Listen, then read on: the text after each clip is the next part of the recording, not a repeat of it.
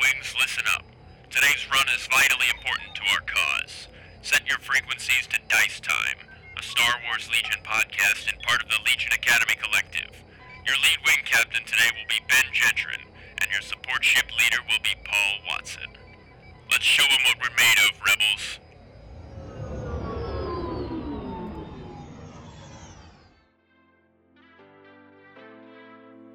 Uh, wha- wha- wha- ah!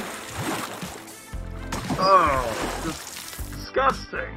Oh, god. Oh. Man, it, it stinks in here. oh god. Okay. Uh, well, uh, welcome to Dice Time, everybody. Uh, I, I'm Ben Jetron, I'm Paul Watson.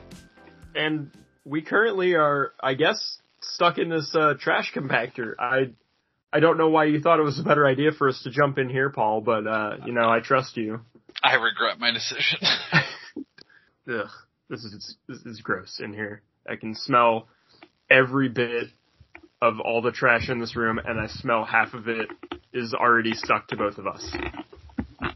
So I can't wait to bring that smell back to the back to the truck. we gotta figure out how to get out of here. Yeah. Uh, let's see. Uh, let me see if we can call our droid to uh to help us out of here.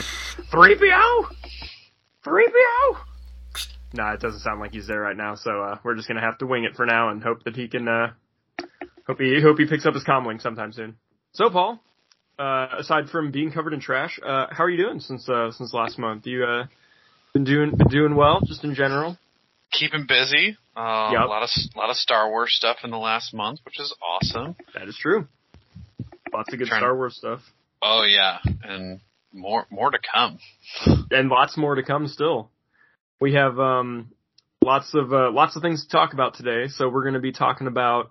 Uh, obviously, if you saw the title and heard our uh, silly intro, we will be talking about the uh, Dianoga scenario today. Then we also are going to be talking about the things that we didn't get to talk about last month because there was Star Wars Celebration, which sadly none of us got to go to this year. But uh, we did get to hear all of the cool spoils and leaks and things. Uh, so there were a couple things that were shown off. Uh, aside from that, there was also the uh, Shadow Collective stuff. M- pretty much most of everything else coming out in that wave has all been leaked uh, or spoiled, shown off, whatever you want to say. Um, but we're probably not going to hit all of that today because we already have a rough enough show, like with the content that we've got. But I would still like for us to talk about the new Bounty Hunter key, uh, cards because those just got shown off as of time of recording a couple days ago, I should say. But yeah, so all of that is uh, going to be in tonight's super awesome jam-packed show. And uh, but first, why don't we spin the tale real briefly about our round two of Friday Night Fights is the League. Yeah, We're going to Well- be talking about this for tens of seconds. yeah, it's not not gonna be great. Um, I'm gonna start off with an apology to my two opponents that I kind of ghosted because things got busy for me. Life caught up to me, and I was only able to get one of my games in, and it was a rematch from round one. uh, I was playing um, Dan from Australia and we had a, a good rematch. He beat me the first round um, with Anakin and some clones against my Luke and my like Hoth defense force. Um, and then this round he had uh, just a ton of clone troopers and two of the uh, support platforms for the clones, which was uh, a fun list to to to play against and for him to run um, with the beam cannons on it. That was it, it was rough. I was getting shot a lot by that. Um, and I had a um, an op Luke uh, and a bus and a speeder, and then Oh yeah, just a match. bunch of bunch of troopers. And so um, Luke did work um, like he does, right? and he was uh he did nothing for a while and then I think in one turn he ended up losing both of his speeders. One of them went from full health to nothing as Luke just, you know, double attacked it and it was gone. Um so Mhm. it, it it got brutal really quick, which I mean, again, that's one of the things that Luke does, right? Yep. And uh, unfortunately, that's the extent of my league. And I uh, have a vacation coming up with my family here Uh, Hey. so I will be taking at least a break for the next round, um, so I don't end up doing the same thing again to my opponents because not cool. So again, apologies. Well, I should. Uh, I'm going to follow that up with my glorious tale of all zero games that I got to play in round two. Um, we did have one of our guys drop pretty much right away as the round started, and then one of our guys was moving during the time of the round, so that took up a lot of his time as well. And then me and that guy, and then me and the uh, fourth guy, all just never really got around to scheduling our stuff. I remember that we both would pitch days and then we would either say yes or no, but then we would never, none of us ever hard like second confirmed any of our dates. So it got too busy, I guess, for everybody. It, our wavelengths did not connect. So, uh, no games for me round two and I was sad, but I signed up for round three because, mostly because I didn't play anything in round two and I wanted to redeem myself a little bit. So, uh, we have that to look forward to. Moving on into our main topic today. Well, I won't say our main topic, but one of our main topics. I would like to talk about the new scenario of the Dianoga, the unnatural resources organized play kit from Atomic Mass Games. So we briefly talked about this a couple, I want to say a couple shows ago, where we brought up where where it got spoiled and shown off. Um, and Paul, you were talking about how you wanted to play it. I was talking about how I wanted to play it. Um, I know that you haven't played it yet, but um, what are your thoughts? Have Have you seen anyone uh, posting about having played it or having done it? Um, I've seen I've seen a little bit here and there. I haven't um taken too much of a dive into it. Um, kind of on purpose. I don't want to learn how to break it. ah, that's fair.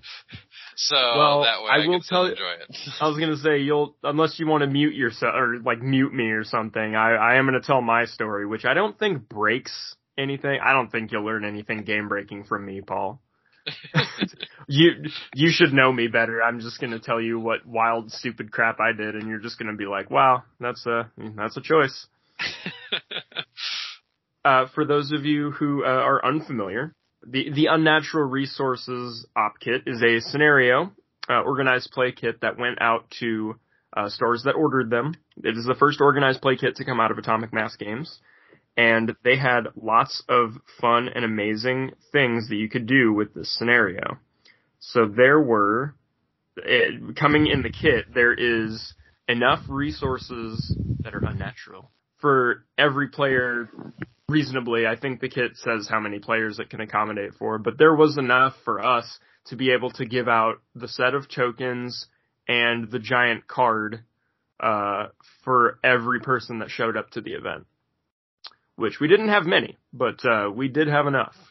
So uh, if you're if you got a small community who's getting that kit, all of you should be able to easily be able to walk away with that uh, with enough kit for you to be able to play it uh, later.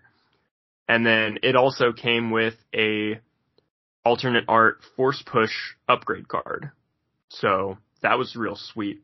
And it's got Anakin force pushing Saj Ventress on it. It's a uh, it's a reference to the old Tartakovsky Clone Wars, and if it's not, then they really just made a weird choice that perfectly fit with it. But I'm pretty sure that's what it's supposed to be. Uh, good old reference to the old Tartakovsky animated Clone Wars. And it's beautiful. I've been seeing people like fighting for trying to get these. yeah, no, it looks really good. So, uh, man, I gotta, I gotta dig through this trash here because I, I had that card a second ago and I'm trying to find it. Um, I might have to go underwater here. Uh, uh give me just a sec. Uh, uh, uh, Paul, talk about what kind of list you would want to play if you were playing, uh, in the Dianoga expansion. If you had to fight at Dianoga, what kind of list would you think about bringing? Yeah, I know that um Ben and I were talking originally do we go for like do you make a list that just ignores some of the rules? So like do you do repulsors and and try to do that kind of stuff? Um and then not have that interaction going at all or do you do the opposite? And so um I, I think I don't know me. I just like having a balance of stuff in my list in general. So uh, I'm I'm looking forward to giving it a go and just bringing a little bit of everything. Some stuff that can ignore it, some stuff that interacts well with it. oh god! All right, I found it. I think I found a bunch of other stuff, but that, those are in my boots now. Okay. Uh, well, yeah, and uh, along the lines of what you were talking about is kind of like the list that I brought, but we'll get into that in just a second. Um, cause yeah, I did use a little bit of our conversation that we had to, to mess around and see what I could make and, uh, but anyway, real quick. So, uh, unnatural resources, um, I'm not gonna read all the extra, I'm, I'm gonna abridge this in case you've already played it and you already know what's going on. But, um, uh, much like every other scenario that's been released so far, there are disallowed keywords, uh, which in this case include bounty, infiltrate, and secret mission. Um, all the scenarios that have been released so far have this rule. They just haven't printed them on the cards, but we did find it in the RRG uh, a long time ago when Josh and I had a really unfair game of ATST, and we went, "Wow, that was kind of busted. They should they should make that keyword illegal." And then we looked in the RRG and we are like, "Oh, look, it's illegal." Wow, of course it wasn't. No wonder it was no fun. um, so army building is the same. Uh, you build an 800 point list that uh, matches all the regular requirements of the main game. Um, there is a special setup rule of setting the seven gas vents out, and on this giant card that uh, everyone can definitely see by listening to an audio podcast, uh, it does have a picture of where to put those cards and a clear representation on a like deployment. So that is easy to establish. Uh, obscuring gas means that every trooper unit that has a unit leader at range one of the gas vent improves their cover by one. So they're like smoke grenades. The objectives of the games are like smoke grenades, which are kind of nice. Yeah. Um, the roaming Dianoga obviously roams around. Uh, he does lots of crazy stuff. Um, he gets replaced every round, uh, like range two of his current position based on who's losing uh, the the person who's losing or has the fewest command points gets to move it range two. And every time this thing moves, oh well, I should say the other way it moves is when a non-repulsor unit moves a standard move within range one of the token. And immediately after that unit completes that move, the one who controlled it moves the Dianoga range two of its current position. So it's kind of like instead of running away from the Dianoga, you're actually kind of charging it because mm-hmm. you're running at it and then you get to send it over to your opponent. And man, let me tell you, this thing is a bomb. This thing puts explosions to shame. uh, because when this thing moves, every time it finishes its move, so that's at the end of the round or every time that you move a unit within range one of it to push it, every time this happens, after the roaming Dianoga is placed or a non-repulsor unit ends its activation at range one of it, so let's say you ended your activation somehow in range one, and the and it was a really corner case because that means that you didn't move. So that meant it was already at range one of you and you like, I don't know, dodged and shot. So you just stayed where you were. But you were still in range one of it. That would be a case. That didn't come up in our game because I don't think we were thinking that way because we were like, if this thing's near us, we want to push it. Uh, but every time it does this, you roll three red defense dice. And each non-repulsor unit at range one of the Dianoga token takes one suppression token for each block that you roll, and suffers one wound for each surge result you you roll. And whoo buddy, this thing got nasty. Uh, this thing got disgusting. And then obviously everyone gains one victory token for each objective they control at the end of a round. And at the end of the round, or if a player has 14 or more victory tokens, uh, than the other, than the other guy, uh, game ends. Uh, or the game ends after six rounds as normal. So, I played and I brought with me, uh, the best army under the sun, which means rebels. And I kind of went along the lines of what, uh, Paul and I were discussing I think a couple shows ago where we were thinking like, do we bring non-repul or like repulsor stuff and then just try to ignore the Dianoga? So I I played with that a little bit. So I made a 10 act rebel list, 795 points, that was led by General Leia Organa, with Vigilance as her only upgrade. I brought an Airspeeder with Shriv and the Power Harpoon. I brought a second Airspeeder with a Hotshot Pilot and a Power Harpoon. And I brought two Z6 Rebels, one DLT Rebel, one R5 Rebel, a strike team of snipers, and two rotary ATRTs. For a total of 795 points, 10 activations. It was what I thought would be best as a double airspeeder list for what was going to be happening. And then the ATRTs were because this thing can hand out, I realized this thing is probably going to hand out a lot of suppression. So I thought, why not bring stuff that's going to be immune to that? So I had a little bit of strategy going into this thing and I like to think that it paid off because um, there were definitely some times where I would have been screwed by this thing had my big pieces not been repulsors. Uh, because my one of my air speeders was definitely flying on the front line and uh, would have been hit by this thing like three times. it's at different points oh, in the dang. game. Uh, my opponent was uh, playing the uh, greatest, not not uh, not the army that everyone's ditching now army, the clones. And I played against uh, Brendan Bourne. I don't know if you remember Brendan, uh, Paul. Yep. But um, yeah, he's a super cool guy. He uh, he brought he brought his super well, amazingly award-winning painted clone army uh, to come and play. However, he did not know that the uh, disallowed keywords were disallowed because he didn't know what we were doing unnatural resources that day, so he brought a double uh, double secret mission list. oh. Yeah, so he brought uh, Padme, uh, R2, and Clone Commander with a bunch of clones that all had different stuff, and a LAT, uh, which was meant for delivering R2D2 to the deployment, which it uh, did not really do uh, because we were like, secret mission can't be used, and he's like, well, and I gave him like we we went back and forth. We were like, "Do you want to remake your list like real quick? Like I brought other stuff. If you didn't bring your other stuff, I could uh, we can we can reconfigure your list into you know Obi Wan or Anakin or Yoda or something." And he finally he he made the he made the decision that I was just like, I respect it. Let's go. He was like, you know what? I brought it. I'm just gonna ride it out, and who knows? It might be secret meta for this. Who knows? Let's do it. So, yeah, we uh, we we rode we rode on it, and we were just like, let's go, let's do it. So, uh, we played our game, and let me tell you, Unnatural Resources is absolutely the most deadly game of hacky sack you've ever played. uh, because it's literally just you and your opponent throwing a hot potato at each other and it just bombing.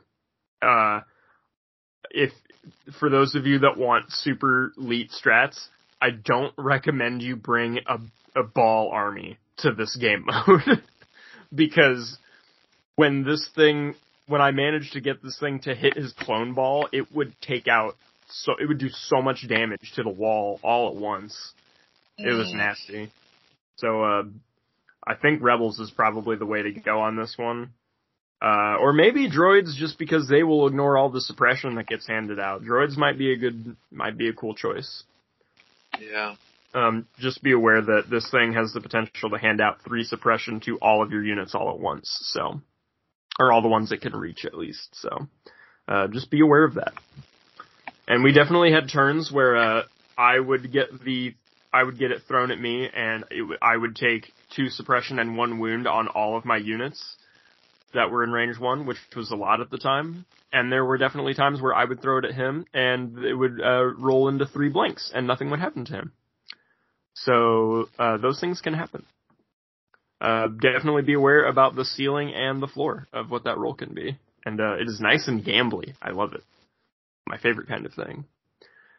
Uh, so without going too in depth into battle report, let's just say uh, Padme was the first casualty, I think, of the uh, well, the first like named casualty of the Dianoga. Um, I'm not going to make any any kind of joke of uh, I've seen this movie, I know where this is going kind of joke, but uh, that's definitely what happened. she uh, she was down out for the count very fast in the game, um, and then it was mostly just a game of hot potato going back and forth. Um, the repulsors and the and the airspeeders I thought did really well, uh, especially against clones, who were doing a lot of fire supporting, trying to uh, get those crits together, trying to pull their crits together and getting them uh, and getting them into my into my big old vehicles. But uh, they did he, they did a really good job holding on. There was definitely one time where three random clones decided we're just going to shoot this thing and hope we get a crit uh, I think they got two to three crits, and I blanked everything, and that speeder died. so Oh, it was like, oh, that sucks. I thought this thing was going to have at least another turn in it, but okay. Um, there was a lot of death that went back and forth, and actually, for most of the game, I was losing pretty consecutively. I don't think there was a turn, an end of turn where I was winning. Um, the final score ended up being like 12 to, I think, seven or eight, maybe six or seven, somewhere in that ballpark. I actually should have marked it down, but um, I know he had like 12 points at the end, and I had like six. I, I like score wise had no chance of catching him. So in round five and six, I went, I have no chance of catching this man based on what he's got left. So I'm just going to have to table him. And that's just going to have to be my strategy. So I abandoned the uh, objectives and just started doing everything I needed to in order to go for the tabling.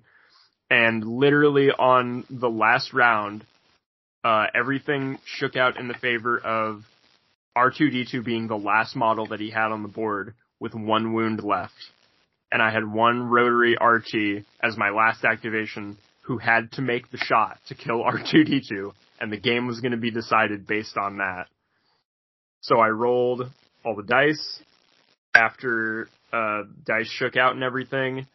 Uh, he had, I think, three hits that he had to roll. I can't remember if R2 had one or two health, but he had like three or four defense dice he had to make, and he was, and it was like, it's gonna come down to this last dice roll who wins the game. And those are the kind of games that I love. Uh, and then, uh, he rolled and R2 died. So, uh, the rebels got to take the victory by tabling the clones in the literal last activation, last attack, or like last action, last dice roll of the game was the deciding Wow. factor. That, it was incredibly close. That was one of the most fun games of Legion I've probably ever played. But the uh, the Dianoga is no joke. Do not underestimate the amount of damage that thing can do.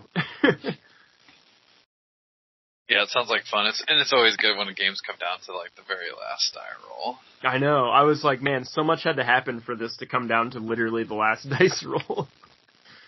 uh, so at one point, and I should say this in case uh, people want to have some kind of knowledge going into this again as well. There was a strategy that Brendan en- ended up doing at one point where I would, where I was, we were throwing the Dianoga back and forth, and at one point he took it and said, you know what? I'm tired of getting hot potatoed by this and getting the bad end of the stick here. Uh, he did a move action, and then instead of throwing it back to me, he threw it backwards across to his back, to like his uh, back corner, where it wasn't going to do anything for the rest of the round. Mm. And he was like, "Just get this thing away from me because it's killing me." and so he threw it backward, and then it was basically not a factor for the rest of that turn because nobody could reach it in which to, in which to push it. But then at the end of the round, I got to move it back because I was losing. So I got to move it back to his line, and then with his first move action he would do, he would send it back. So Oh, for like the back, I want to say for the back three turns, so the back half of the game, uh, he was just throwing the Dianoga to be away from him and be like, get out of here. I don't want you here. so, if you find yourself in a game of hot potato where you're getting the, uh, the bad end of the hot potato, uh, that's definitely an option. You could always just sacrifice the potential to throw it back and do more damage to just stop throwing it. hmm Um, that being said, repulsor units skirting by it are also really fun. So if you make a, uh, if you want to make a Paul Watson TM, uh, triple bark list, uh, I think that would be a lot of fun. I, I don't own three barks in real life, otherwise I would have tried something like that. I think that would be really funny. Triple bark, double lat Triple bark double lat. Yeah, exactly. Just all Just air vehicles. Almost all of your army just immune to it. Get two of your core put in the lat so that they are also safe from it until they get to where they want to go. Yep, you just and then But- you just keep one core back. Okay, okay, okay, but here's the thing though, and this is something that I realized uh, afterward. Uh, trooper units are the only ones who can claim the gas vents. It is not a case of unit leader, of just regular unit leader, because to claim yeah. the gas vent you have to have thumbs. So that might be the, that might be the bad side of uh, triple bark double lat Oh, Paul for Watson sure. PM list. Uh, yeah, because then I found that out with my ATRTs because I deployed in a way where I thought, oh, my ATRTs will score these ones, and then the rest of my army will go for these other ones. And then I looked, and I was like, oh, a player controls an objective token if a friendly trooper unit leader is in base contact with the token, and no enemy trooper unit leaders are in base contact with that token. And I went, oh, we're playing with thumbs. Uh, I messed up on my deployment over here. Yeah. What a goof. So that's something to be aware of. That should, that's something I should tell everyone to be aware of when they're thinking, oh, I'll just bring repulsors and vehicles that don't get suppressed. Maybe don't bring too many because you still need scoring units and you need a lot of them because there are seven objectives and your opponent has the potential of scoring a lot of points on you if you don't uh, claim your own and you will be losing very fast. Yeah. So, I think that uh, I think that pretty much sums that up. Just because uh, we sadly don't have a game or any experience of yours to uh, to uh, with withdraw upon. Yeah, no, I'm excited to give that one a go though. Um, I will say running a uh, scenario based event at your store is really cool. Um, it is really fun to get everybody, if you're looking for something to do to spice up your community and try something fun. Obviously this just came out, so this is probably already on people's dockets, but if you're, but if you're not thinking about this one, or you didn't get this one for some reason, or you couldn't, uh, if somebody in your group has the, or multiple people in your group even, have the uh, the downed ATST or the crashed escape pod, that still makes a great uh, event, and we're probably going to be doing that at Muncie here in the next couple months if we get uh, stale again. I know next month we are going to be doing skirmish. In case anyone is uh, listening to this and knows that they want to come to Muncie uh, in the month of June, uh, by the time this episode releases, it'll be two Saturdays from then. We are going to be in Muncie, Muncie, Indiana, at Atomic Comics at June June 18th, and we are going to be doing skirmish uh, again because we have some new players in the community who don't have like 800 points worth, or if they do, they are still learning the game. Uh, and my buddies that I like to bring uh, love to play skirmish, and that's their favorite game mode. So uh, they all said like I have like four or five people that all said that this works for them next month, so that's what we're doing. So uh, it'll be skirmish in June in Muncie if you decide to go. But um, if you're and and here's my and here's my secret other plug that you didn't expect, Paul. If you're in the Michigan area, I've got an event for you. Um, Oh. in Metro Detroit, Michigan, uh, there is going to be a sweet, sweet round uh, on the same day. So if for some reason you decide not to go to Muncie and you and you're up in Michigan, you could go to uh, you could go to the let me see now it is the Eternal Games Chester uh, Eternal Games of Chesterfield is the name, and they are doing the Crashed Escape Pod as an event. So they're going to be doing two rounds of Crashed Escape Pod and then a third round of just the standard game. So that is going to be really cool. Um, I saw that on the Star Wars Legion page, um, uh, being being highlighted by Zachary Morton, which I told him that I would give a shout out because I thought this was a cool idea and that I was glad that people were doing it because we need to see more scenario out there. So uh, there you go, Zach. That one's for you. I remembered. Anyway, the do, doing scenario events is a lot of fun. Um, definitely give that a shot in your in your area if that's something you have not done or have an interest of doing but needed the extra motivation to do. Maybe just get the whole crew involved and say, "Hey, let's just all do this." And you guys are I I've never met anyone that said that it was not fun or that they didn't just have an absolute blast playing a wild version of uh, of Legion. So, with that, we'll go ahead and we'll move on to uh, new stuff, spoiled stuff that's been released or has been shown off. So obviously we had Star Wars Celebration. Paul, I think we've talked about Star Wars Celebration before, but I'm going to ask again. Have you ever gone to Star Wars Celebration like any year? I have not. Okay. That's fair. It's one of those things that um, I definitely want to do. I honestly didn't even start going to like I hadn't even been to a convention until like right before COVID. I think I had Oh, gone to a couple of like small conventions. Okay. Like for Adepticon, where was Yeah. like my first one. Uh, I guess I went to Nova. I went to Nova was my first one, and then Adepticon. Um, but yeah, I really didn't get into the like convention scene until recently, and now like I'm getting more into it. So it's definitely Star Wars Celebration is definitely one of those that I want to hit up for sure. Well, I will say that uh, unless you just have boatloads of money to pour out to it, uh, maybe wait until it comes to a local-ish area. Oh, for sure. Because- Yeah. Several years, and I've been following the convention for several years before I ever got the chance to go. Uh, I it well, I mean, back when I was a little like little little kid, it used to be in Indianapolis, and I was like, man, I used to live like right where they would host this freaking thing. and then I've never gone. And then they stopped hosting it there, and they, you know, I mean, they, it travels around. Uh, but Indy used to be one of the locations that they would host it at, and I'm like, I don't blame them. The convention center in Indy is amazing and probably my favorite convention center I've ever been to. But um, they mostly have been back and forthing it between Anaheim and Europe.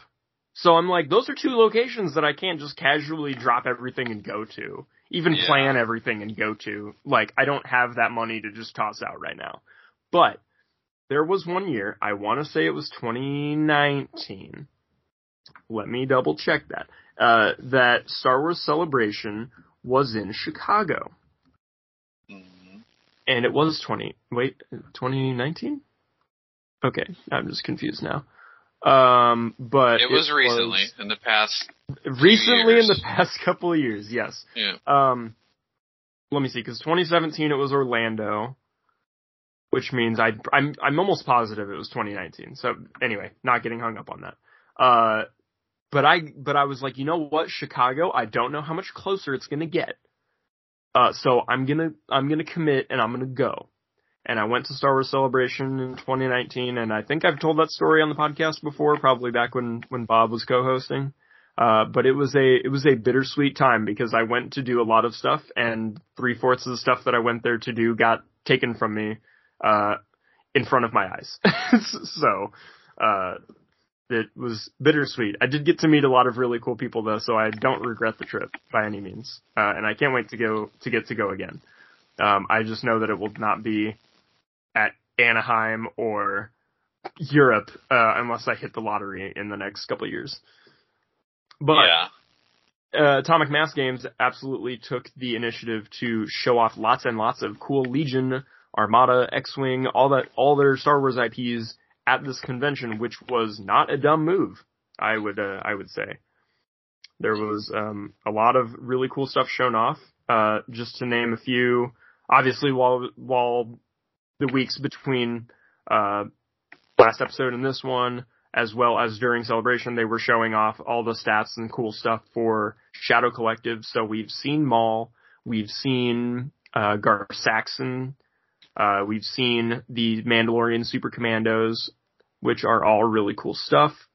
Um, during celebration specifically, I can note of three really cool things that they showed off, which were Din Djarin and Grogu from The Mandalorian.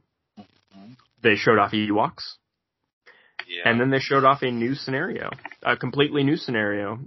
Uh, not the not the Dianoga one we've been talking about, but a uh, another brand new one. Paul, did your did your did the child slash adult inside you just glow when you saw the Ewok models? I uh, I'm definitely excited that we're getting more stuff. Um, Ewoks are one of those things that you know the, the community's been just saying that they wanted forever. See, I was gonna say I- since like day one. yeah. I mean, and I might be one of the people who's on a little more of a limb than the Ewoks, but I'm glad to see them because I'm hopeful that that means we're one step closer to a Gungan army. I want the big Fambaa and a giant shield generator. Yeah. and just all the Gungans running around with their energy shields and stuff and just yeah. So like the Ewoks are one step closer to that. So I'm really excited to see what they um come out with the Ewoks and how they're incorporated into what we already have and you know, there's some they're doing some interesting things with these bounty hunters. Are they gonna do some interesting things with these Ewoks or right. yeah, I'm just I'm excited to see what what that means and what they come up with too. Because I mean, in other games there are plenty of named Ewoks. So what is that? What is that going to look like for for these you know units when they come out? Are we going to have a lot of named um like leaders or like Oh, heavies got or whatever? Like um you know like fives and echo and those kinds of things. Yeah. Are we also going to Wicket. see? Wicket, Yeah. Chief Chirpa. Yeah, are we gonna see like Chief Chirpa as a as like a Wookiee chieftain is, like where it's an actual yeah. commander? Are we gonna see it like an operative wicket or like you know, like I'm just really interested to see what we what we get and you know, maybe some unique battle forces. I'm assuming, right, we're gonna have to have with that coming out like some Endor battle forces that Yeah. are going to come out for both Empire and Rebels that just are going to, you know, play into that theme, which is going to be just great. Like, I, I'm super excited for, for that kind of stuff that we have coming in the future. So, Yeah, I'm I'm very excited to see how this uh how all of it kind of rolls down. I was telling Trista, I said, so they announced Ewoks for uh, Legion, and she was just like, oh, interesting. And I was just like, it's uh, something that the community's been wanting since like year one. And she's like, really? Like confused? Like people want people wanted Ewoks in Legion, and I'm like, yeah. I mean, some people really really wanted them. I said that's not even the surprising one for me. I said the surprising one for me is that like since year one, people have been screaming to get Gungan army. yeah. She's like, and that one, yeah, she was just, she had the same reaction. She was just like, seriously? like, people want that? Yeah, it's it's really interesting um, that those are some of the things that are just standouts for people, and yeah, it's it, it's cool that we have them. It'll be really interesting to see what that means for the future of Legion as we as Well- we go on. and it just confirms uh, that obviously some point down the line, we're gonna have to get Operative Jar Jar. I, I mean, you would assume, right? Like I we, we're I we're would- gotta get there eventually. And I, and I can already tell you what, he's gonna give you back 15 to 30 points back into your list, and he's gonna bring three flaw cards. Yeah, he's gonna do something great for you and something terrible for you, and you're gonna have zero control over it. Yeah, yeah. That's my hope, man. If they make Jar Jar, like, I've got to throw him in my list because I know he would be like a gambly aspect of. Uh, oh yeah, he's yeah, it's just like he's exactly your playstyle. Yeah, this could be great for me, or it's gonna backfire. It has a high ceiling and it also has a really low floor. Let's see Yeah. what happens. it's like I tell people that that yeah, that's like the kind of stuff that I love to see in the game, and they're like, "Why don't you play more Lando?" And I'm like, "I need to play more Lando." yeah, they also need to make more Rebel stuff like Lando. Because I saw the because they did that with like the AA5 upgrades, where it's like, oh, roll dice, and this is how many you get based on that. And I'm like, I want to see more of this in Rebels. Like, I want this to be their faction identity. yeah. I'm I'm really interested to see with the Ewoks if they um come out with some kind of um mechanic or something for them where they have a bunch of traps. Oh yeah, stuff like tokens that you place on the board, and like some of them are going to be nothing for your opponent, and then other ones are going to be like terrible for them, right? maybe like, uh maybe like Cad Bane's uh yes, tokens. absolutely. That's yeah, exactly yeah, what that I was would be thinking. cool.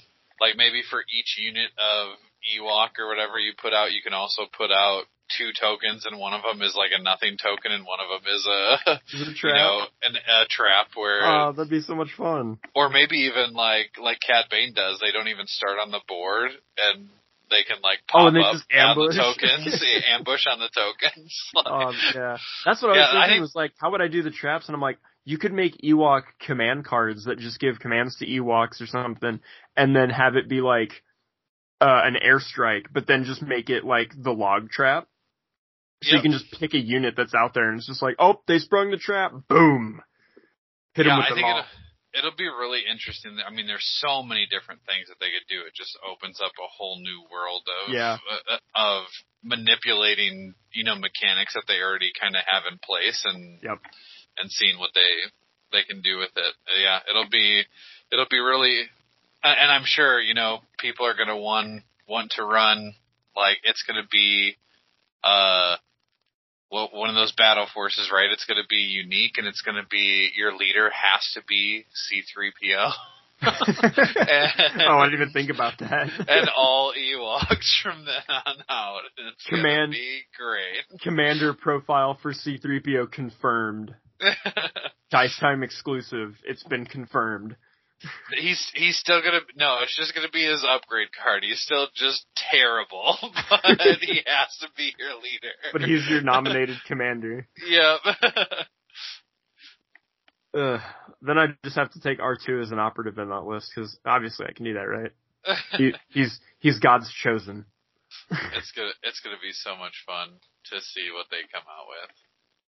and kind of and and I love the battle forces stuff because like it adds that like it adds like a semi layer of narrative to what you're doing and I really and you know me and I know you we both really love like narrative stuff in Legion Oh, And- sure. that kind of ties back into this uh, new scenario that's coming out though. So I've read through it a couple times and from what I understand, it feels to me like the most narrative driven uh, scenario so far. And I believe it's also a skirmish scenario. Because one of the armies can only be 400 points. And it is uh and the army building rules on the card uh says that players use the legion skirmish format army building rules uh with the red player building a list that cannot exceed 400 points. And neither army can include support units. So no BARCs for you paul No. no BARCs i'm sorry They No take away my ATRGs. that's units. literally i was gonna say that's literally paul's never gonna play this scenario everyone paul's like screw I- the scenario keep it away from me It'll still be fun. Yeah, it'll be fun for other people. Is what he means.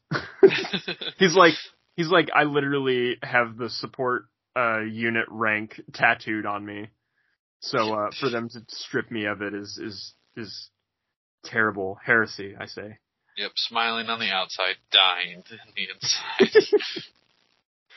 So yeah, um uh the scenario is called dynamic exit and I'm not going to deep dive into it like I did with the uh uh with the Dianoga, but the uh disallowed keywords are the same except they also disallow scout. So that's the first time that another a fourth keyword has been disallowed in a scenario. The scout keyword is not allowed. And uh it does say on it, it does advertise what you can do for a more narrative driven experience, which is that uh, players should collaborate during the list building uh, in order to tell a specific story. Mm. And I think that's really cool. I like that. I like that they uh, inc- just included that as a line. Obviously, you could do that with literally any game you do, but um, I thought that was a, a nice addition to show that uh, Atomic Mass is thinking about uh, having a narrative experience with these scenarios and uh, with the game. And I really, I really like that. I, I really appreciate that. yeah, I think that's important with Star Wars. Oh, especially with Star Wars, because that's like half the reason you choose this game over anything else. As far as Right. a war game goes, is like you want to play Star Wars. You want to you want to live out Star Wars. So, Absolutely. um, yeah, it does say before building armies, you you and your opponent are going to decide who is blue and who is red, and that's obviously the case with most scenarios because most, I won't say most, but some of the scenarios there are, excuse me, different rules between blue and red player of what their armies can be. Um, some of them are based on like if you're playing a two-part scenario based on the previous round's results. You get to decide who's who and who does what. Um, some of them are just right out the gate like this one. So this is uh, so from what I can tell, this is mostly supposed to be like a heist scenario. Mm-hmm. So you're you have these like these computer terminals, these precious cargo tokens, and you're mostly trying to get the like the offensive players trying to get these get these tokens, which I I believe is the blue players, the offensive one here. Uh, do, commencing the heist while the red player is the one kind of defending against the heist. And they have all these mechanics uh, in place uh, called flat-footed, which are for the red army's units in which to show that they are not aware that the blue player is coming to attack them. So the blue player has an element of surprise that is written out mechanically through the flat-footed mechanic that the red player has to deal with, which I think is really cool. And I, it is a lot of info. This car, this scenario is definitely like three big cards of, of text. Uh, and I'm I'm really curious to see how it plays out. We're not gonna, like I said, we're not gonna deep dive into it. All the cards were shown off during celebration. So if you and you you and your friends wanted to try this scenario out now before the op kit came out or before whatever they did, go you can do it. It's on Facebook. You can go find the pictures. That's what I did. Um, but the map looks really cool. There's you know an area that's kind of designated to be the base of the red player. Uh, cargo and terminals get placed out everywhere. Um, there's different results for different stuff. There's a there's a unique upgrade that's just used for this game mode called Slicer Gear that you can give, that the blue player I believe uh, can use to to try and uh, to to achieve their objective. Uh, it doesn't have any points on it, so I'm guessing somebody just gets it. Um, but yeah, so there's a lot of really neat scary, cool stuff in that that I'm excited to try out at some point. Uh, whenever they decide to release that. Yeah. So finally, out of all the new stuff that has come out, I think we are going to spend our last little segment here talking about updated bounty hunters. Mm, yeah. Because that was the good stuff. Paul, do you mind uh, telling us kind of what this is all about? Where where are we getting these new cards from, and who are they for? Not at all. Yeah, no. I mean, these these cards are gonna be uh, really awesome. A lot of these bounty hunters needed some tweaks, and we were kind of. I think we were kind of expecting something with you know just how they're changing the bounty hunters and all of that, and yeah. Um, and so, oh, and I'm and I'm drawing a blank, and I don't have it in front of me. The the pack. What's what's the pack called? If they're all coming uh, in, Ben, help I me out. I also don't have it in front of me. I think it's the upgrade card pack. Oh, I don't want to say it's the upgrade card pack, uh, but it's something along those lines. It'll it'll be the big thick box that's not the thickest box in the Shadow Collective wave, but it will be one of them. They've showed us the bounty hunter cards, but there's still a lot of other cards that we don't see. This is true. So I, I'm interested to see what what's going on there. I'm assuming there's going to be some more cards that are have some changes to them. It'll be interesting to see what that is. Maybe some more new cards um, to go cool. along with some of this stuff. Uh, who knows? Um, excited to see those. It looks like I mean we have all the the bounty hunters have new upgraded cards for them with the you know the new symbols, the new colors on them mm-hmm. um, showing what factions they're in, um, or can be run in, and um, with with updated, even some updated stats on them too, which is something that's different than previous uh, card pack releases, right? Like normally yeah, they're just putting like, out the same card packs with the same points values, right. like nothing's changed on them. Like these are these are actually new cards that we're seeing. Um, so I'm wondering and, if they're gonna hard errata these into like the boxes. So like, are they gonna make like a new updated? Or are they gonna put these cards in the in every production of Boba, Bossk, and Cad Bane that they make from here on out? Yeah, I, that's that's an interesting question. Or are they just going to keep producing the same thing and then expect everybody to get the upgrade packs? I mean, if you're, I, I guess I will say on the one hand, while from a player perspective, it might be not the coolest to make people buy a card pack just to get the updated card for your character. On the other hand, if you're a newer player and you're just getting in and you're buying, you know, one of the bounty hunters, you're buying Cad Bane because he is your favorite, right? Like you, Right. you've seen him in the shows, you really enjoy the character or whatever, and you're gonna get him. And you don't have everything for Legion, like someone who has been around since the beginning. Honestly, the card packs are a really good value if you're not going to be buying you know, a, a ton of extra boxes to to get all the different cards and upgrades and all of that that you need. Um, so you know, buying those upgrade packs isn't necessarily a terrible thing, No. but And it this would is be the, nice. it is the upgrade card pack too, by the way. I did I did I did look it up just to double check. It is just called the upgrade card pack two.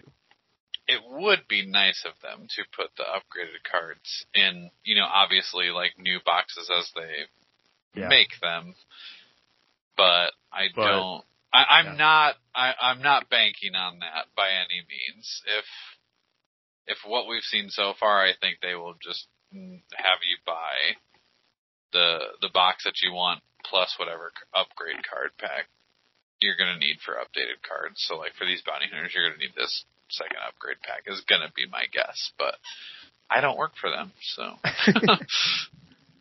So why don't we go real quick through here and just go, you know, smallest splash to biggest splash on these changes. Oh gosh, uh, I'm interested to see how you rate that. Cause Well, smallest- Smallest splash I actually want to give to uh to Bossk. yeah, that's fair. Um, I think so. He was so uh his changes in total. Uh, first off, he can now be taken in the Empire, which is dope. Or I'm sorry, in the Separatists. Separatist. Yep. sorry, he was always being able. He was always able to be taken in the Empire. Uh, he in the Separatists, so now you can run him in either army, which I think is dope. I really like that, uh, and, especially. and it makes sense thematically Yeah. again, right? Like, cause Right, he was exactly. around then. Yep. Um, so he has been reduced to 105 points, which is a good start.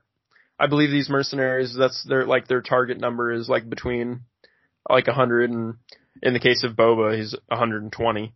But, yeah, I, I think they're these mid-range characters, right? Like they're not the, Yeah. they're not as powerful as the Jedi's that are going to be around that 200 point range. yeah, But- possibly. They're they're much better than the generic commanders and stuff at the 50 points. So um, they have, uh, they've added him with, they got rid of expert climber on him and they gave him scale and unhindered, or, uh, they, they got rid of unhindered as well. Um, yeah, which just makes so he just has right? scale. Like Yeah, everyone Scale else that had those naturally with the Wookiees, everyone else has lost those and now are upgraded. So scale, very cool, very cool upgrade for Bossk. absolutely. Um, independent Surge 2. So all the bounty hunters have independent now because, uh, they all hate working with other people. They're all loners. And so they have independent on all of them, which will give them different tokens based if they do not get an order. Yeah. Which is definitely a interesting topic of debate as far as now do you because when you bring these bounty hunters, it's almost positive that you're going to want to delegate them orders. Like it's almost crucial for you to do so because of like the kind of impact they're making in your list. But now I think with them kind of bringing like the points down and kind of playing with what their role is in your list, uh, they're, and, and especially with these new keywords, they're, I feel like they're kind of making it more okay for them not to be the spotlight of your list. I think, uh, if you want to just have a bounty hunter to have a bounty hunter, they can be that little, uh, that little side thing in your list. The, the very, the very big side piece, but, uh, uh, a side piece nonetheless, which I think is, uh, interesting. I don't think it's a bad move. I don't think it's a good move, Well, I mean, I- it could be a good move. I'm just not going to say it's not a bad move. I don't think. I, I like, I like, I like that they do that. Yeah, just gives some variety to how you might fit them in a list and play with them for sure. Right. And Uh, Bo- Bossk Independent is Surge too, so a couple Surge tokens, which helps him on the defense, right? Because he doesn't Surge. He already surges to crit on offense, but no Surge on defense. So, Yep. um, just makes him a little more tanky uh, in case he's getting shot at a little bit. And um, again, like you said, I think this. You're probably right. This is probably the smallest splash. Like, it's not bad. Right. It's not a, Um, it's not a small splash, but of the three, I think it's the smallest. Yeah, yeah, and having Surge too, like out of all the things you want on Bossk, like, eh, that that's probably the the weakest option as far as what tokens to give him. I will, So well, I, I will say as far as Bossk, I would prefer him to have two surges over one dodge. Uh, no, accurate. I think I would rather have an aim over two surges though. Oh, well, of course an aim, if it were Bossk, because he's an aim machine right. with his, so uh, like with that's his, where with his command card. That and and that's why I think that they did what they did with him, right? Is because you already have a bunch of ways to get him aims, and so the thing that he's the weakest on seems to be defense, and Yeah. so and I they like gave that. him a way to to beef it up a little bit. And Yep. you, I agree. I'd rather have two surges than a dodge.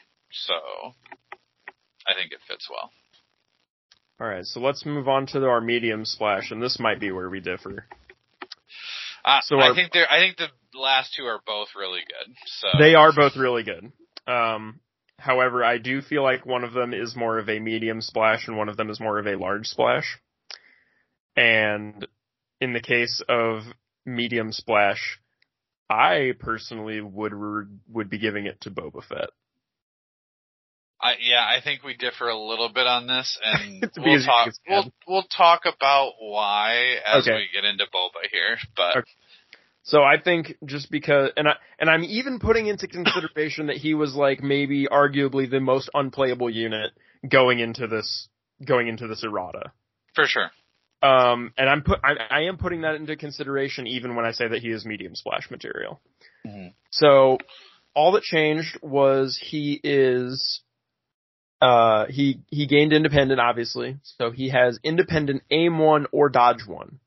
So that means when you don't give him an order token, uh, at the start of the activation phase, he will either gain one aim or one dodge. You get to choose, which I think is really versatile and cool. And I like that on Boba because I want Boba to feel, uh, versatile uh, I am a very uh, reactive player, so I really like being able to choose what I need in a given moment based on what the scenario is. So that's nice.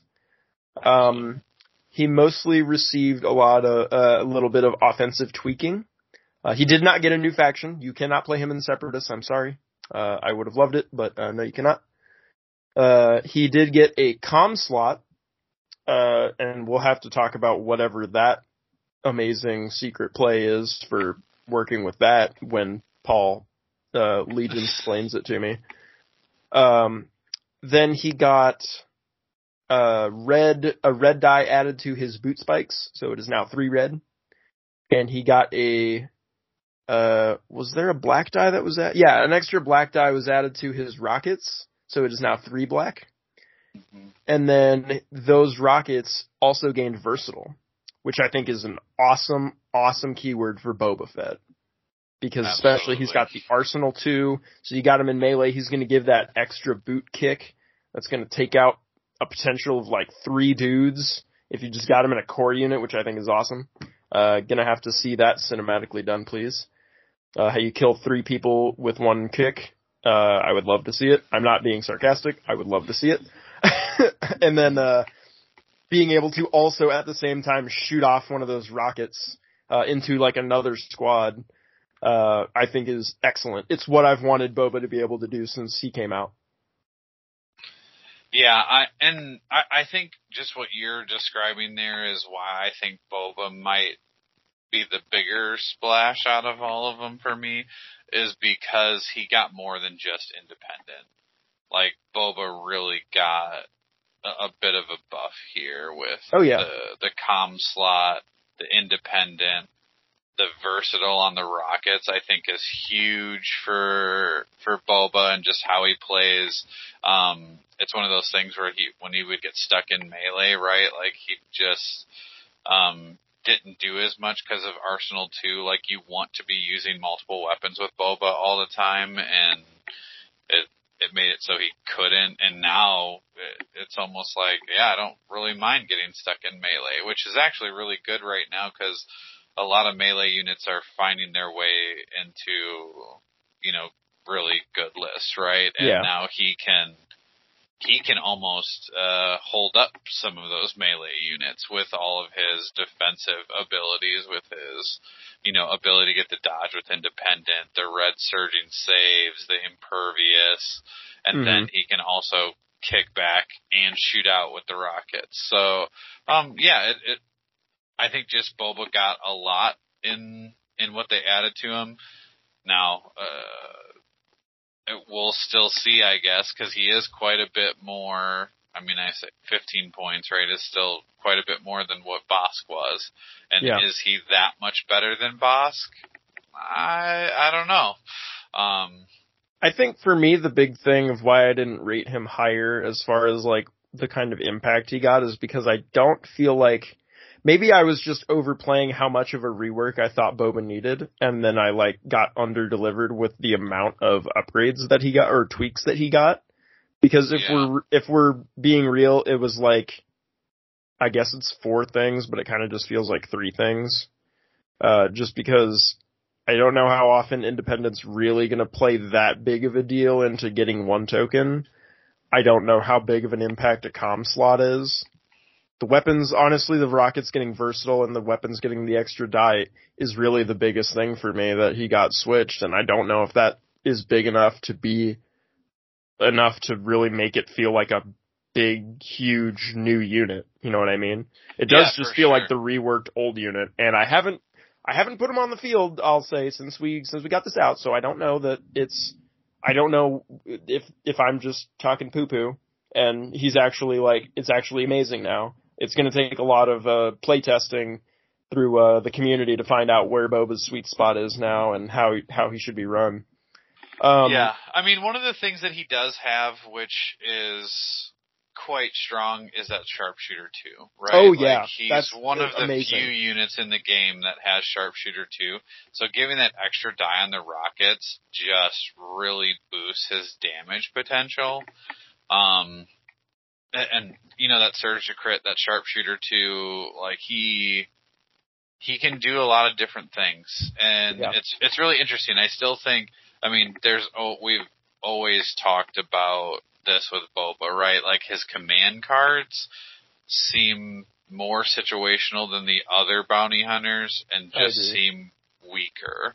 And so that's the other part of this too is like, okay, now his stat card here got upgraded, but those command cards are still weak in comparison. So at what point are we going to see, you know, Mandalorian era Boba with other command cards that can go both ways or, Yeah. you know, something like that. You know what I mean? Um, you know, when are we going to see an up, like the updated command cards to go along with it? Or is this enough? Like, I, I I, don't know. Because and here and here's my thinking as well. I think that because they already have that, they've already shown off that they're going to release like Book of Boba Fett slash Mandalorian era Boba. That that's obviously going to come with a new profile, and that's obviously like he's going to be a commander, I'm sure. And then that's obviously going to come with three new command cards for Boba. hmm I think when that happens, Boba, like this Boba Fett that we have now, is going to be infinitely better when he comes out because he's going to get access to those three command cards.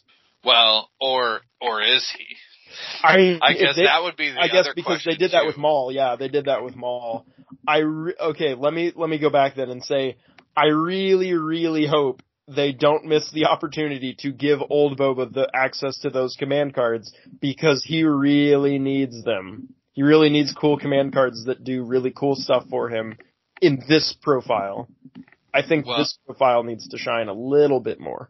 And then I guess the other question is, is do they actually give us three different Bobas and actually make it thematically in order on which ones can use what command cards? Do they give us a young Boba who has his set of three command cards? Listen, I won't this say no. Boba, and then this Boba who can take young Boba's command cards, and then his command cards, and then do we Uh. have Mandalorian, you know, uh, Book of Boba Fett Boba who can take any of the nine command cards?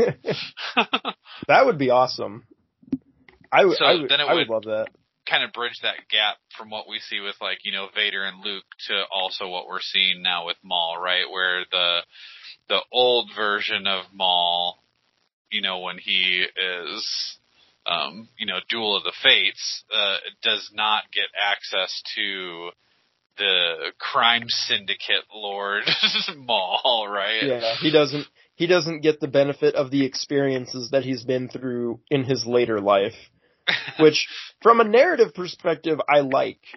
yes. From a game perspective, I understand.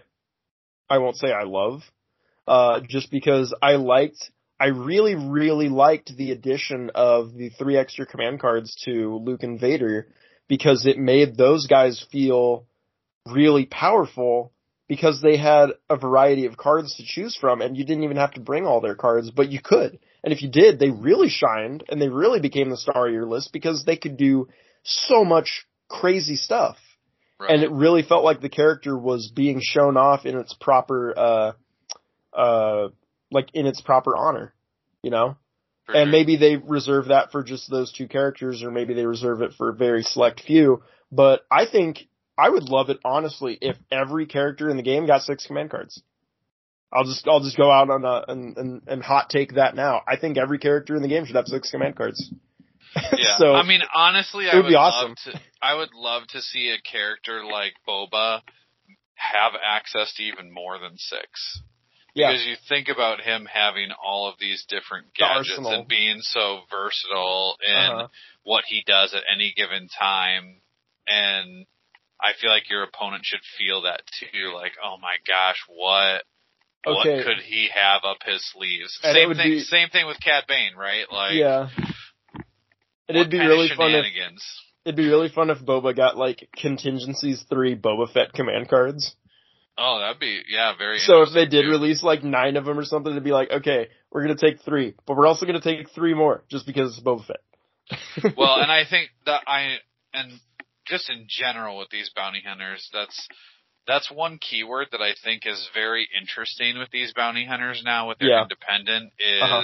is those contingency plans. Yeah, Yeah. Absolutely. And it's going to be really interesting, especially with a character like Boba who has the weaker command cards. But uh, I say weaker, but there's some really good stuff. Like you know, his one pip that whipcord can be really strong, but it's really situational on when Yeah. you want to use it. So Uh-huh. putting that over in contingencies isn't that bad. no, it's it's it's really good. I think when I'm playing with Boba, uh, when I'm wanting to like in my next few games when I decide I want to try Boba Fett out, I'm gonna be pairing him up with Kallus, like no doubt. Yeah, and I think I'm also going to play him where I'm trying to utilize the independent keyword and getting the aims and dodges more often than actually giving him orders. I think for me, that's going to have to depend on uh, where I have him on the board at a given time. Because if I feel like he's in danger, uh, like if he's, and this is this eventually comes down to how you play your bounty hunters and how you play your boba. But like, I feel like most of the time with my bounty hunters is I want to have control over when they go because I'm trying to use them like a scalpel Sure. uh, which is which is really against uh, my kind of play style. I understand. I, I realize the person who's who's speaking these words, but um, when I use them, I am always trying to use them as a scalpel, trying to do a very specific task. And I feel like if I'm bringing them, I usually have some way to ensure that they're going to get orders every turn, so that I can do that. Mhm. Um, I kind of do the same thing with Sabine, just like just so nobody thinks that I'm coming off the walls with this. Um, I try to do the same thing with Sabine, where I try to give her an order like just about every turn because in in my in most lists that I run her, she's my scalpel. Like I pretty much I think my playstyle might just be I have one scalpel and then I have a whole box of uh uh, other surgery tools that I'm just constantly shaking the entire time, Mhm. just just seeing what comes out. um, but yeah, I think for so it's going to be interesting for me to try and utilize the independent keywords because I don't know how often I feel safe not giving them an order because I always feel like I need to control when they go and what they do, and I don't know how many times I want to leave it up to chance. Yeah, it's interesting. It'll be interesting to see like how that kind of plays out. And um, as we were talking about that, one of the upgrades that I am finding interesting that I wasn't thinking of using in his comm slot is actually the comms relay. Oh, to be able to pass the orders along Yeah, to pass his order off, and then he and then maintain independent. independent. Yeah, that could be a move. So that's an interesting, yeah, almost using him to be along with another unit who also really needs orders or maybe sometimes needs an order more than Boba and you can use him like on another side of the board without Yeah. uh, someone who can issue orders to him but still be able to get orders to where you need them to go.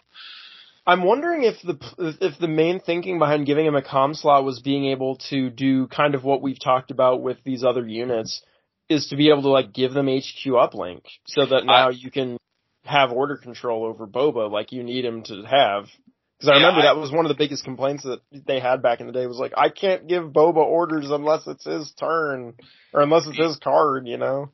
Yeah, I do. I do like uplink. I mean, I think that that's an easy one to fit in that com slot, if especially if you're looking to make sure you get those orders. The problem with Boba is he also needs both of his actions. So using Yeah. one to recover is not as efficient as Right. Cad Bane, which maybe we should just segue there Well, into Cad Bane. before that, I want to point out my two thoughts on the comm slot for Boba real quick. okay. And then we'll and then and then we'll move away from this cold-blooded killer who works for the Empire. Um so when I was first trying to figure it out what slot to put or what to put in that com slot now that it's available, my two thoughts were A, the new emergency transponder. Yeah. Cause that I feel like goes along with the uh, independent keyword that he has, where I would be able to choose one of these things. It would only be a one-time deal, but it would be something that I could choose in the moment, depending on what Boba needed. Like maybe I really needed a turn for him to clutch and live. Uh, I could independent, not give him an order, give him a dodge, and then emergency transport when he does get his token, get another dodge, or something like that. So that was a thought, was maybe give him the emergency transponder if I wanted to play along with the uh, independent stuff.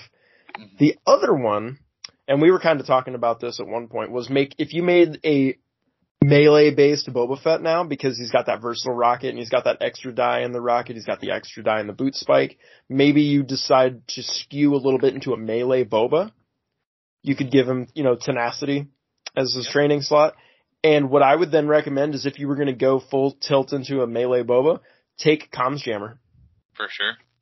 um, because then you're going to stop whoever you're uh, engaged with from also getting an order, unless it's really, um, um, you know, in the rare case that you're with somebody who's giving themselves an order or something like that. But um, that would be a really. Fu- I love putting comms jammer on my like melee dedicated units because it really disrupts my opponent when they're like, "Oh, I got to respond, but I can't." Well, and even if you even if you're not thinking you're going to utilize Boba all the time as a melee threat, you could easily put, you know, that four point tenacity on him. yep. Um Yeah, and just- then just also because. And then also have that comms jammer like you talked about because of all of those melee threat units like Wookiees or, you know, the um Yeah. Magna Make 'em think Guard. like if they do come in and you have a gun line, you have an imperial gun line, right? Well, Boba's going to slow that that melee threat down because one, he can tie him up and sit there and take the hits, right? Because he's got the red surging saves, he's got impervious, like he he's, He's going no to be slouch. quite solid. Yeah, and then if you're also not giving him orders while he's in those and giving him that extra dodge, um, and you can even get, you know, the other thing that you could give him is that up close and personal, right? Because you can, um, you can do your ranged attack still while he's in combat, right? Because he's got that versatile, right? Yep. So he can get extra dodges from that as well. Like he could be very tanky, um, and just sit there and try to absorb damage from a huge melee threat, whether it's a, you know, a, a Wookiee squad or a saber user even, because with impervious and all that, he could he can potentially tank all of that. So Potentially is the key word there. yeah, there, I don't know if my dice hate plays. Boba. I don't know if my dice hate Boba, but I've had a lot of Boba like crapping out on my defense rolls and just like I I know I had a game where I played Trista and she was playing Cassian and K2 and like one of the I don't even remember which bugger did it, but one of them shot Boba and did three wounds to him in one shot because I blanked all my defense roll and he was like, "Well, Boba's dead." Huh. That sucks. so yeah, uh, it's. Uh, I think happen. there. I think there's a lot of stuff that you can do with um, his loadout now, and that uh, that comm slot. It makes some interesting choices. All right, so let's move away from one cold-blooded killer who works for the Empire and work our way into another cold-blooded killer who can now work for the Empire. Yeah, Cad Bane, man, so good. In my opinion, biggest splash only because I felt like he didn't really need anything done to him, but he got arguably the most done to him and the most tweaked. It's strong. His independent is probably the strongest. So his independent is dodge two. Meaning whenever he does not get an order, he immediately gains two dodge tokens. And that's at the start of the activation phase. So that's like, that's like your command card token giving time. That's like as Yeah. soon as you give those out and then it's like, alright, before the first person activates, Cad Bane gets two dodges, boom. That's uh pretty good. Um, he went down to 105 points. Uh, and I should say that I think some of these point decreases on some of these profiles comes from, and we do, obviously don't know the rules yet, but from the new uh, role that mercenaries will play and how they can be built into a list, because there is that new command upgrade, uh, Underworld Connections. I was about to call it Friends in Low Places. Uh, but it's like five points and it says like you can bring like another merc. So I think that might, that tax might be played into these lower costs on these mercenaries because you, they're thinking about the tax you may or may not have to pay depending on what your list looks like. So, Yeah. um, he's got a new training slot because he needed that. Yeah. Uh, he, so I don't think he needed that. no, I don't. I don't either. But uh, as a big Cad fan, uh, uh, the Cad Bane fan, I will take it. Uh, I will take all the upgrades he got. I will not complain about them. um, he got his danger sense boosted from two to three because again he needed that. Um, and then he also got er, upgraded from surge hit to surge crit. Yeah, that's which, really uh, good. Wow. Along with that, and th- that he can now play for the Empire, I kind of want to say that Cad Bane feels like the most tweaked, biggest splash of this wave. Yeah, uh, he did get a lot. I might have to give that to you. That he might have Yes. gotten even more than Boba. Yes, I just I'm just like I'm I'm putting together like his kit here as as we're talking, and the same kit that I used to give him. It with all of the exhaustible upgrades because you know he can recover and do steady shenanigans with ascension cables and all that. Yeah. like our favorite, I have our favorite that. Cad shenanigan. Yeah, I have that plus the electro gauntlets plus up close and personal on him, and it's still much cheaper than he was before with just offensive push, HQ uplink, and ascension cables. Yeah. So, yeah, he's gonna be. I mean that. With all those upgrades, the up close and personal, offensive push, HQ uplink, ascension cables, and the gauntlet, electro gauntlet still, he's only 138 points. Mwah. Like it seems really, really good. It is so beautiful. Um, I don't want to, I don't want to go on to say that like everyone uses this Cad Bane dumb Ascension cables shenanigan to say that it should be fixed because as a matter of fact, I love it.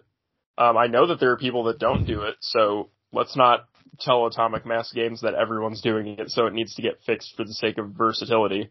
uh, or variety because uh, not everyone does it, but I know that you and I love it because it just feels so in in it feels thematically right with the character. It feels like a dumb shenanigan that it's like annoying and like Cad Bane. It feels shaking like your, Cad shaking your Bane fist is. at this wall. You're like, Yeah, it- dang you! It seems like Cad Bane is always one step ahead with that build. Like he just always is doing crazy stuff.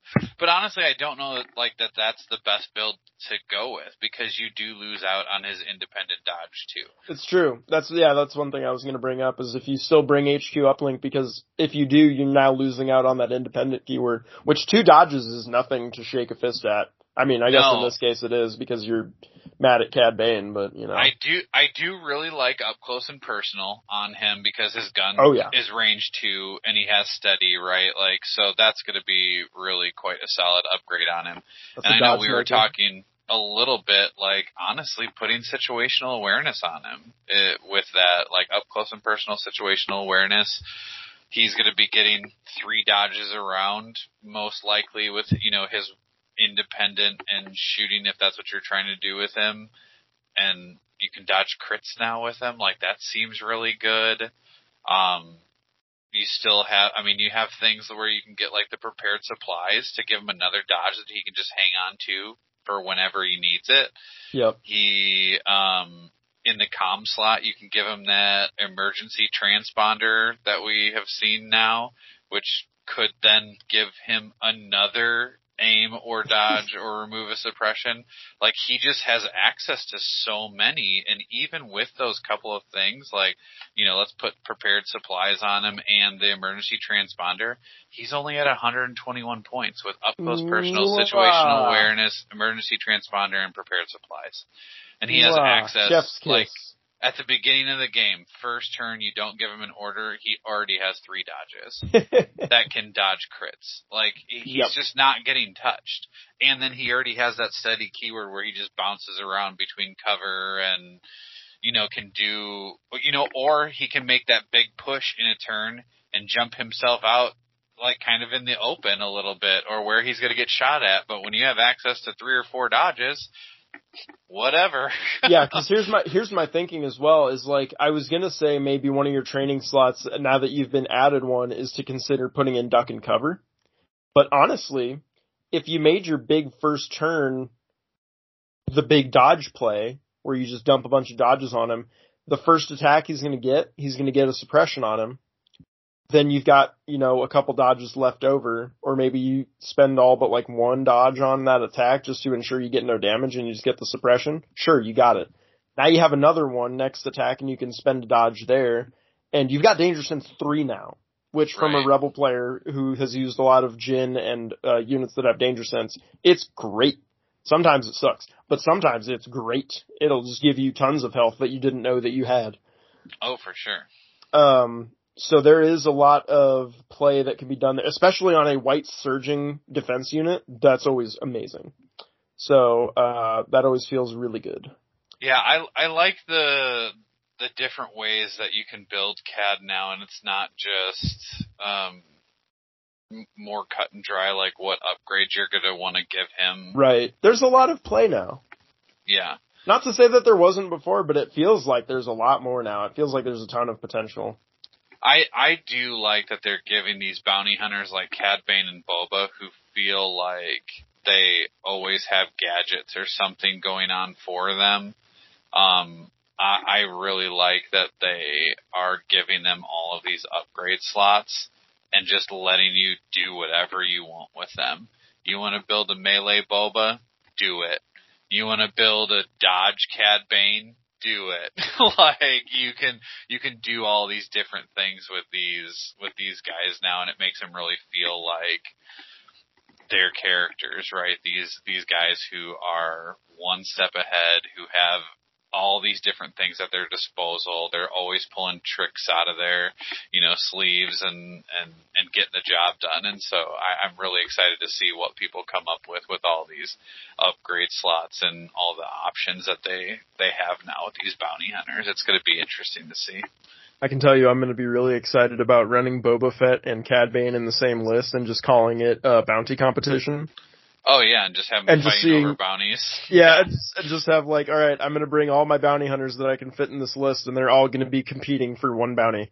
Um, Boba, it's like Boba, you're setting your bounty on uh on Han Solo. Cad Bane, you're also setting your bounty on Han Solo. Uh, Bossk, you're in this list too. You're also setting your bounty on Han Solo. Well, and all that's three of you are just gonna fight for it. Go. and I think that's something else to say about that too. You know, we're talking about the independent keyword and wanting to utilize your, you know, bounty hunters when you want to. Yep. Well, when you have two though, you increase that chance, right? You can give them both independent tokens. Yep. For not getting orders, and then you have a better chance to pull one of them when you want it. And if you're running a, you know, a little generic commander or something with a improvised orders, like you're just increasing your chance a lot Yeah. on those. And so th- there's there's a lot of interesting play that can be done now with these guys be having the independent keywords and you know you can still run if you wanted to you could still run a Vader and bounty hunter and then you can still run all of Vader's command cards Yeah. and just keep you know Boba's out of it because they're not that great compared to Vader's, right? So, and you you wouldn't feel quite as bad because Boba's actually getting something for not getting orders, whereas before it was like, uh, do I give Vader an order? Do I give Boba an order? Who knows? Weird thought. Do we think that maybe that was this was one of the reasons that Vader got a command slot was so he could run Underworld connections? Could be. I mean, Weird I feel like Weird random thought when you said Vader and, Bo- and bounty hunters. I was like, ooh, I wonder if that was part of that. I- I mean, uh, part of the part of the well, one of the first times we see them, if you're watching them in order from when they came out, right, is when you see Vader show up on uh in the movie with the, his lineup of bounty hunters, right? Yeah, so and that's the like, uh, and that's the the he's on the card. yep, that's the, on the I, that's the Actually, I have a, uh. When I saw that um when I saw that uh card, uh I have a poster hanging up in my room of that art. Of uh V- of like Vader in the middle with like all the bounty hunters like surrounding him like a little posse. And I was just like, oh, I know that picture. I was like, yeah, I know this one. Yeah, I'm really excited for these changes because uh, I Yep. mean I haven't had Boba in any of my lists since I went to Adepticon the first year that Worlds was there. Like that, I, I haven't run it. Just and and now I can't wait to get the likes of Cad Bane and Boba back to the table. I'm I I completely agree. I cannot wait to run all of my cold-blooded killers that work for the Empire. Sorry, it's just fun, funny joke, funny joke. All right. There is one more new thing about these three uh, that these three bounty hunter uh, profiles share in common, Paul, that most people don't know about. That these three are going to be the next three alt art cards that Dice Time is going to be making. Mm, yes. because who doesn't want new alt art cards and who needs these three uh, profiles? Who needs these new cards? Everyone. Everyone. Everyone needs these. So you could get the I mean you should you should get the uh the upgrade card pack too. I think that will just be a sensible buy uh, for any player.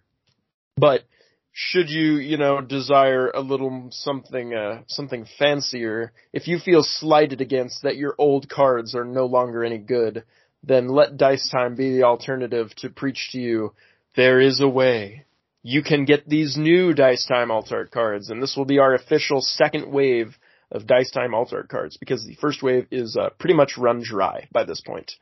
Um, and at some point, we would like to get new ones of those printed off, but I am currently in the works. Not currently. Uh, I'm not a great multitasker when it comes to podcasting. Uh, the new cards will be are are underway. We already have the card, Cad Bane one because that was part of our first wave. So uh, now that card's a relic. You can just throw it away. Don't throw it away. Um, but we have a Boba and a Bossk also in the works, and we're going to be printing off those three and they're going to have the dice time backs and everything. They're going to be vertical, like our character cards are for uh, for dice time, and they're going to have all the all the fresh keywords and all the fresh changes are going to be baked onto them, and uh, those are going to be rolling out later this year because we would like to debut them like we did our first uh, our first dice time alt art cards at Gen Con. Is it too early to talk about Gen Con, Paul? Mm, I don't know if it's ever too early. I've gone once and now I'm addicted. yeah, it's true. It's a it's very it's a very easy slippery slope to uh, fall down. Uh, you have one good year at Gen Con and then you have to go back every year for the rest of your life. And uh, I don't know anyone that's said otherwise. So uh, anyone who has said otherwise uh, hasn't gone to Gen Con. So um, but yeah, so we uh, so there is going to be Legion at Gen Con this year. Uh, Atomic Mass Games will be there, and they will be showing off more uh, awesome Legion stuff. Uh, I have no doubt. Uh, so when we are going to be there, uh, I I don't know. I, I, don't think Paul. I don't think you confirmed for uh, having a ticket in either of the Legion pods. no, I no. I do not. Which I I'm cool. choosing Gen Con is not going to be my miniature gaming convention. That's fair. You did you did go to to- Adepticon. Yes, I will be So- going to Adepticon for that, and Gen Con is going to be more my. Um, I want to go games. see all the stuff and play some games here and there. It doesn't mean I won't um, want to play a game of Legion while I'm there. It's just I'm not going to participate in the big tournaments at Gen Con. I don't think. which is fair. Um, save your miniature desire for uh, playing Zinvaded while you're there, if you must. Yeah, I'm I'm, I'm interested in getting some games in that I uh, don't get to play very often. Which is fair. Um, so yeah, it'll be it'll Um, be a fun time. I have it. My schedule's pretty open right now, so I want to be able to go around and talk to people and see stuff. And Very so, nice. yeah. You can you can come hang out with uh, Trista and I any day. By the way, or, or we we Oh, we we love will. forming a party. Oh, you will. yes, we will. I think you're confirmed. Are, are you are you going to Funkoverse actually? Uh, I have tickets for Funkoverse. Oh, sweet. Except They we're not going to be on the same the team. team, so this but- is, yeah, this is going to suck. all right, all right, real quick before we get into that. Uh, the but uh, actually myself and as far as I know, uh, feel free to add your name onto this list if you're also going to be playing. But Sean from Friday Night Fights is actually going to be at Gen Con, Mhm. and he's going to be playing in the same pod as me on Thursday. Uh, the first pod for Legion in Atomic Masses Games' event. So that is going to be the first day where I'm going to be uh, shaking hands, kissing babies, and handing out altar cards. I don't know if they're going to be in that order. Uh, if you brought your baby to Legion, uh, I, sure, sounds good. Sounds like a good uh, heavy unit to bring, in my opinion. But the yeah, but those cards I want to be handing those out to uh, everyone that I meet there. So if you see me, I'll be definitely rocking my uh, my Friday Night Fights jersey that I've been given, uh, or that I I mean I I paid for it, but I was given it I was given it to me. Words. Uh, but it is, pro- but yeah, we're, I'm sure a group of us are all going to be having those. So if you find, uh, if you find the one that has my name on the back, or since our nicknames are on the back, uh, Ladies Man will also be there, as denoted by the community.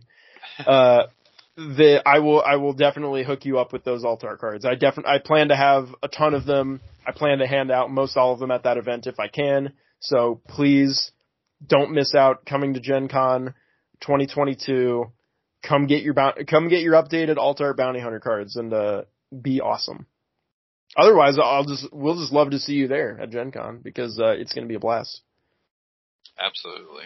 And we're going to have uh once once we get to that point, we are definitely going to have another uh round table uh, at least Yumi and Trista, if we meet some crazy people who absolutely must be involved in our entire weekend charade of uh, madness, then we'll we'll throw them into. But we're definitely going to have another Gen Con episode where uh, we just uh, go into all the craziness that happened during that weekend because that's actually Paul. I don't know if you knew, but is is one of our most successful episodes uh, that most people.